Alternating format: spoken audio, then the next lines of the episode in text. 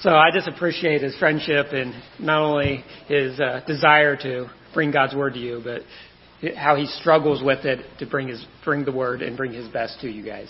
Let me pray for you. Thank you.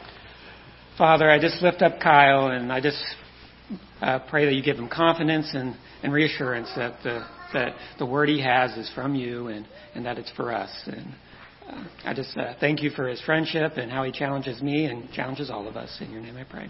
Amen. Thank you. Good morning. As always, it's good to be here with all of you today as we get through a week where spring and winter seem to be fighting with each other to figure out who's going to take over. But uh, it's good to be here together. And this week was Valentine's Day. And uh, for those of us who were lucky enough to remember, I'm just kidding. Valentine's Day is unique because of the gift that we give those that we love. It's what makes the gift special is the relationship that we have with each other. The relationship that you have with that person, the love that exists within it. If you were to take a flower and give it to your wife, she would have an appreciation for it, and there would be an understanding that it was given because of the love that you have for each other. And if you were to take that and give it to an absolute stranger on the street, they would uh, give you a weird look. They might accept it but be puzzled. They wouldn't know what to do with it. And it's the reason why the relationship exists and the love within it that makes the difference on the perception of the gift being given. And so I'd like for us to kind of keep that in our minds as we study John chapter 6 together and we see Jesus' teaching to the crowd. So turn to John chapter 6. and We're going to be studying 6 and part of 7 and part of 8, but John chapter 6. And since uh, since I ended halfway through six and Forrest went on into seven and Dwayne went on into eight, since we're going back to six, we're going to kind of recount the events of the chapter so far, kind of review what all has gone on. So if you will turn to six, and as I review this, I'll be telling you uh, different verses to reference so you can kind of follow along and see what we're talking about as we build up to where we're going to start today, which is verse 51. Now, to recount the events, remember that John chapter 6 begins by Jesus feeding the 5,000, and this is the fourth sign of seven signs in the Gospel of John that Jesus gives about who he is. And remember that during this time, a crowd comes to see Jesus, and they are seeking him because they have heard of the miracles that he has done and the works that he has done, and they want to be a part of it. And so while they're there and Jesus is speaking with them, it uh, begins to become evening and it's mealtime and Jesus is wanting to feed them. And there's not enough money to go and get food and Andrew and Andrew and Philip are kind of struggling with what to do in this and so they find a boy with five barley loaves and two fish. And so they gather that and Jesus multiplies this in a display of, of power and creation and a sign of who he is and feeds the thousands of people that were there. And then we talked about how afterwards the disciples took off and Jesus disappeared and went into the mountain and the disciples took off and they sailed across the sea and during the night they were caught in a storm which caused them to be stuck. And while they were there they eventually saw Jesus walking on the water towards them. Now we said that the reason why this happened with the disciples is explained to us in Mark 6:52. It is because the disciples missed the sign of Jesus at the feeding of the loaves. 652 and Mark states that for they had not gained any insight from the incident of the loaves. So in this moment, in this storm, as they see Jesus walking across the water, we said that this is a reference back to Genesis 1 2 because what they're seeing is, I am hovering over the waters of chaos. Just as in Genesis 1 2, you see the Spirit of God hovering over the waters. And they immediately recognized that, and so they fell and they worshiped Him. And then the next day, some of the 5,000, they take off and they go to seek Him again where He is teaching. And we see that they find Him, and in verse 26 of chapter 6, Jesus rebukes them because of the reason why they were seeking after him. He states that you seek me not because you saw signs, but because you ate of the loaves and were filled. You're seeking me because of what you can get out of this, not because you desire a relationship with me. And so he begins teaching and continues on, and in verse 31, we see that the people state that they want a sign, and they bring up manna that their ancestors had in the wilderness. And so this kind of continues the theme of bread, right? He uses loaves to feed them, and then they refer to manna as they seek after him for bread, and then he refers to himself as the bread of life. So there's this theme that continues throughout the chapter with bread. Now, when they mention manna, Jesus begins teaching them and states to remember that manna was from heaven. Manna was not from Moses, but it was from the Father. That which sustains life comes from the Father. And that's an important part. That is something that Jesus is going to continue to repeat and teach them as we read through the section today that we're going to. And in verse 33, we see that he states that for the bread of God is that which comes down out of heaven and gives life to the world. Manna sustained life in Israel in the wilderness, but he is that which sustains life eternally. And we see that in verse 41 of chapter 6, the Jews in the crowd are seemingly having a difficult time with this. They're not understanding how to process this because he says that he is coming from above and he has been sent by the Father. Now their initial difficulties were not because he was saying that he is life and he is the source of life. It is because he was saying that he is from above. He is coming from the Father. And in verse 42 they state that we know his father. His father is Joseph. So what is he talking about? And they struggle with that. But Christ continues to press on. And then you come to verse 46 in chapter 6. And you'll read that Christ tells them, not that anyone has seen the Father except the one who is from God. He has seen the Father. So if he is from the Father, he is the bread from heaven, then he is the only one to have seen him. Therefore he is declaring that he is the eternal being. He is from the Father's side. And he continues teaching, He who believes has eternal life. I am the bread of life. Your fathers ate manna and died, but this, referring to himself, is the bread which comes so that one may eat of it and not die. And so, after we, we see all of this, and this is now fresh in our minds what all is going on in this chapter, we now enter into verses 51 through 63 and what many call some of the most confusing verses in all of the Gospels.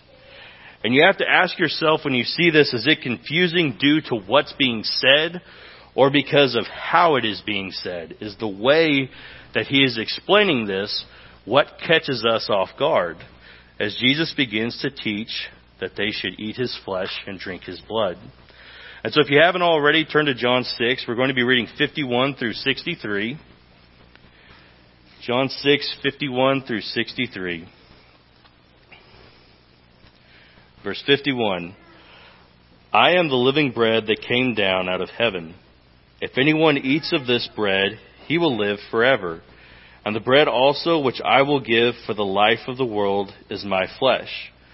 Then the Jews began to argue with one another, saying, How can this man give us his flesh to eat? So Jesus said to them, Truly, truly, I say to you, unless you eat the flesh of the Son of Man and drink his blood, you have no life in yourselves. He who eats my flesh and drinks my blood has eternal life, and I will raise him up on the last day. For my flesh is true food, and my blood is true drink. He who eats my flesh and drinks my blood abides in me, and I in him. As the living Father sent me, and I live because of the Father, so he who eats me, he also will live because of me. This is the bread which came down out of heaven. Not as the fathers ate and died, he who eats this bread will live forever. These things he said in the synagogue as he taught in Capernaum. Therefore many of his disciples, when they heard this, said, This is a difficult statement. What can, who can listen to it? But Jesus, conscious of his disciples grumbling at this, said to them, Did this cause you to stumble? What then if you see the Son of Man ascending to where he was before? It is the Spirit who gives life. The flesh profits nothing. The words that I have spoken to you are spirit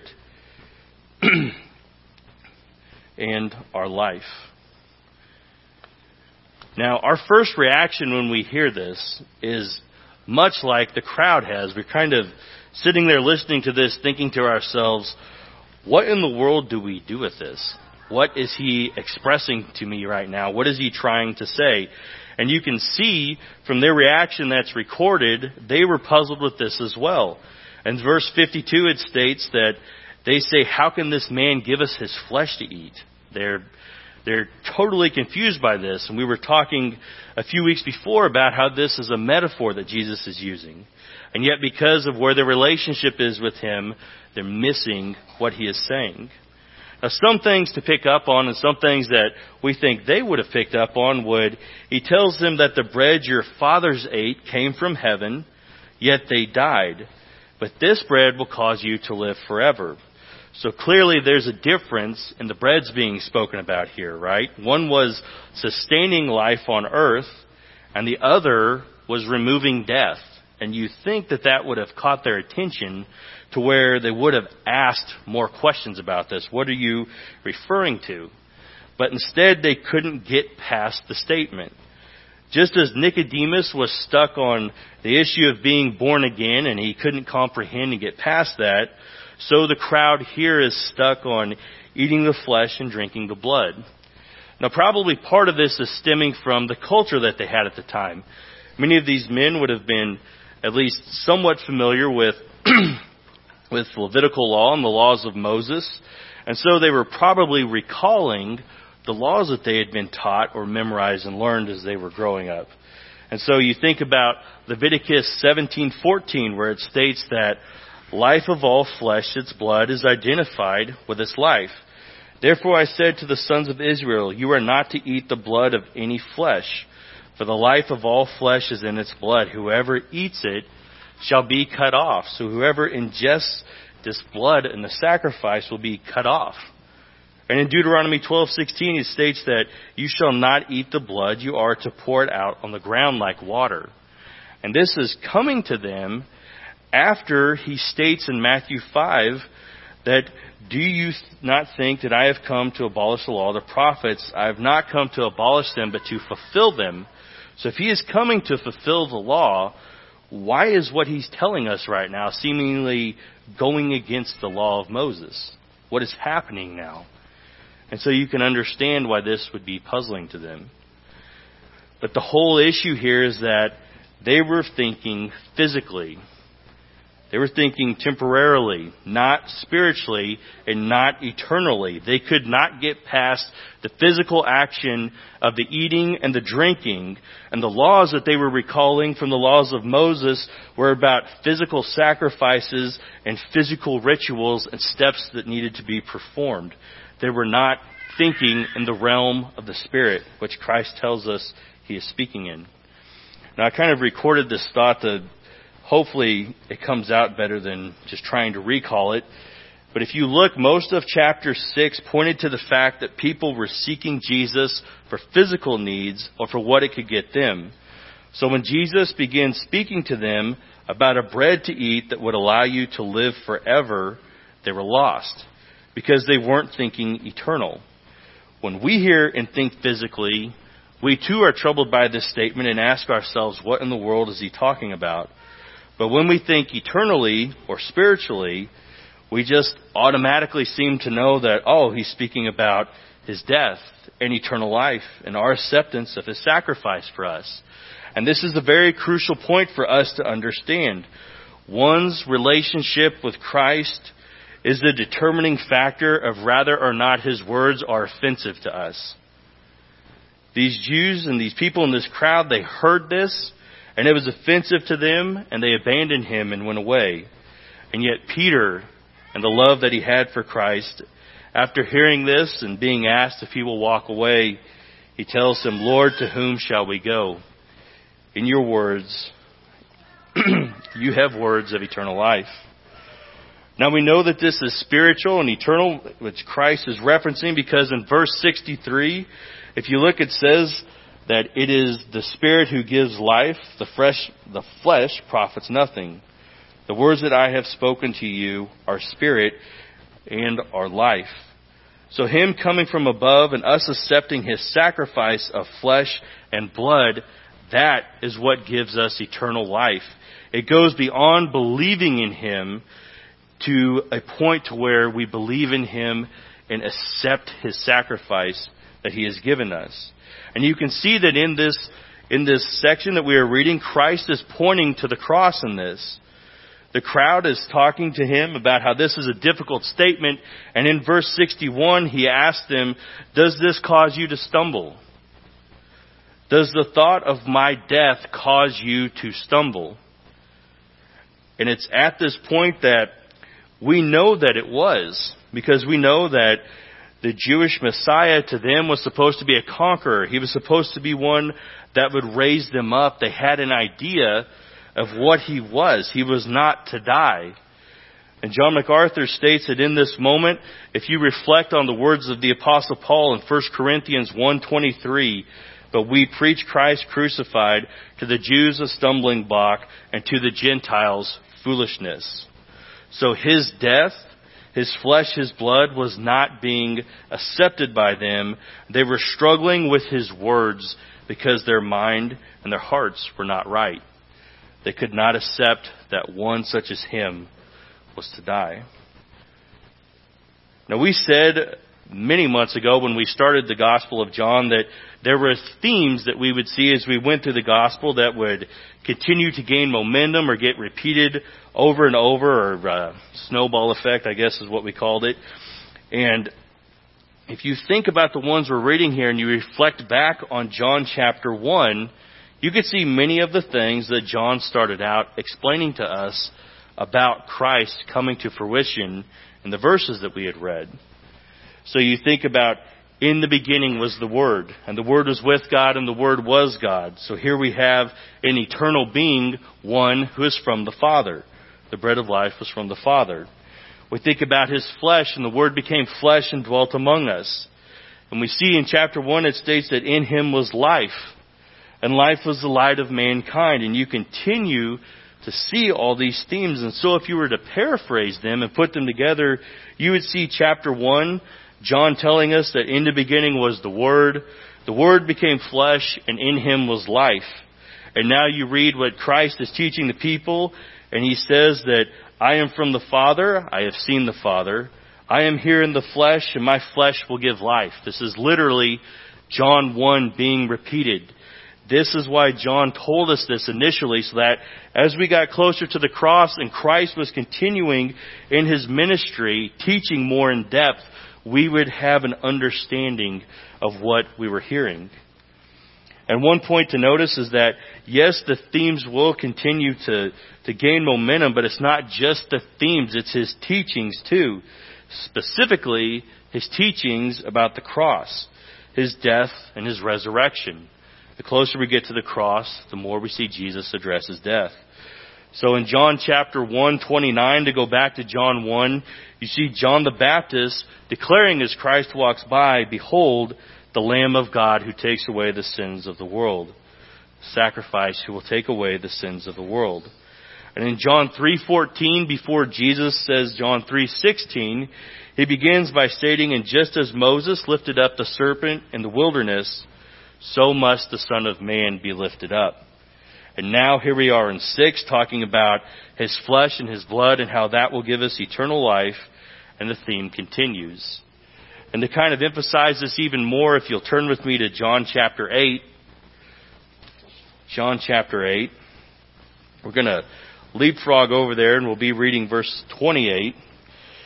But as we go there, also reflect on what was happening in the beginning of John 8, which Dwayne was teaching us about. We see Jesus saying, You are of this world. I am not of this world. And speaking about how he knows where he came from and where he is going, but you don't. So we have the section that we just studied in 6 that's referring to the cross, and the verse we're going to read in 8 That's referring to the cross. And sandwiched in the middle, we have chapter 7 and what Forrest spoke to us about, about how simply being religious does not make us a Christian. And then we have the teaching that Dwayne taught us last week about how he is the light of the world and how these people were going to be separated from him because he was going away. And he explained to us that that in a way is a definition of hell. Knowing that you need him and being unable to find him. And so we see those sandwiched in the middle of these teachings. And if you haven't already, turn to 8. And we're going to read verse 28. John 8:28. So Jesus said, "When you lift up the Son of man, then you will know that I am he. And I do nothing on my own initiative, but I speak these things as the Father taught me. And he who sent me is with me. He has not left me alone, for I always do the things that are pleasing to him. When you lift up the Son of Man, then you will know that I am he. It has been, and it will always be, about the cross. His death and resurrection is what saves, and our faith in His death and resurrection is what saves us. It goes beyond acknowledging that He was a man that spoke, or that He was a wise teacher. Anyone will grant you that. It goes to the cross of Christ and His resurrection. And to kind of emphasize this point that the name of Jesus is not foreign among the minds of men, if you'd like, uh, there's a Christian apologist named J. Warner Wallace, and he has a website called coldcasechristianity.com. And there's an article there where he writes, Who is Jesus according to other religions? Who is Jesus according to other religions? Now, if you would like to grant atheism as a religion, which you could argue back and forth with, you would state that atheist historians will grant you that he existed. Jews will grant that he was a wise teacher, a miracle worker, claimed to be a Messiah and even respected. But then when it comes to the cross, he was crucified and his followers stole his body so that they could lie about his ascension. Muslims will grant that he was born of a virgin, he was a prophet, he was a wise teacher. They will even grant that Jesus will be with Allah during the time of judgment. But he wasn't crucified. The cross was simply an illusion that he did to trick the people. Hinduism states that Jesus is a God, one of many, and that while he was here incarnate, he was simply a holy man. And Buddhism states that Jesus was a man who had reached enlightenment.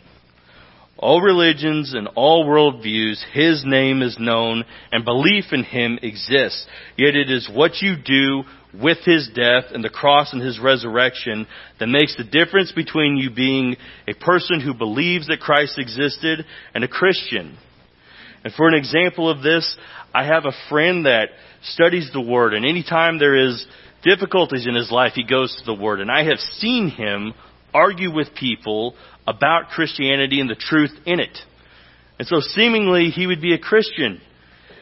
Yet I've asked him what he thinks about the cross, and he states that the cross never happened because it's impossible for resurrection. It was simply a metaphor on how we're to lay our lives down for people.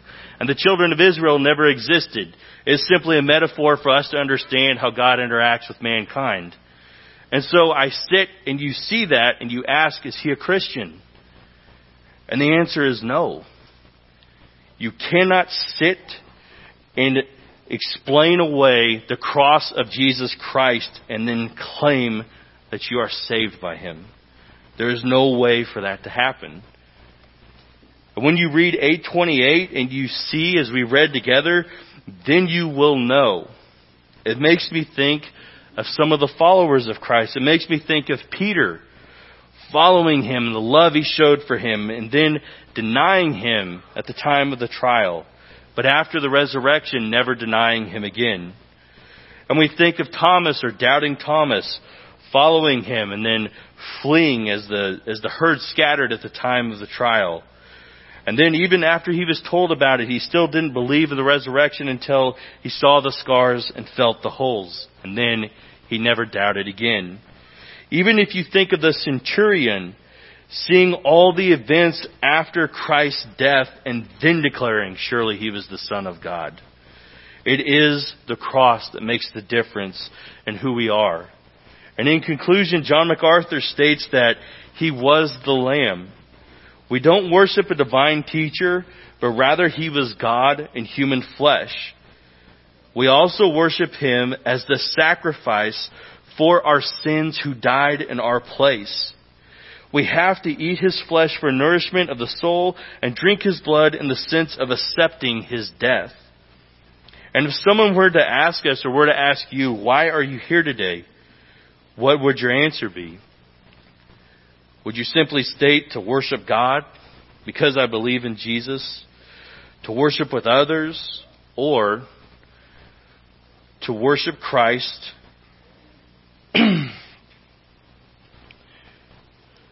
to worship Christ because he has saved me from my sins by dying on the cross and taking the punishment that I earned. And it makes me think of the song that we sing sometimes In Christ alone, who took on flesh, fullness of God and helpless babe, this gift of God and righteousness, scorned by the ones he came to save.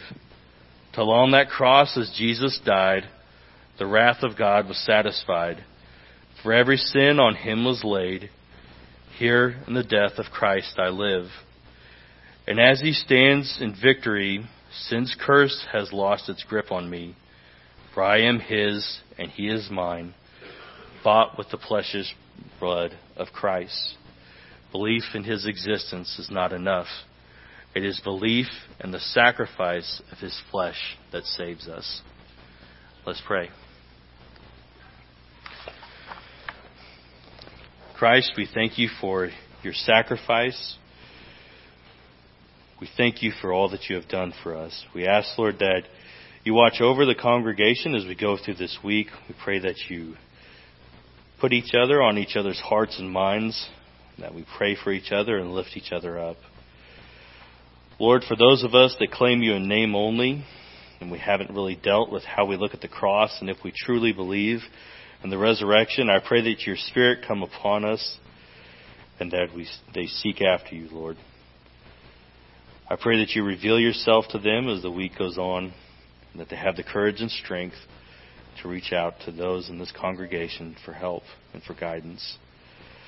I thank you for all your blessings, Lord. I pray that you continue to guide us. Amen.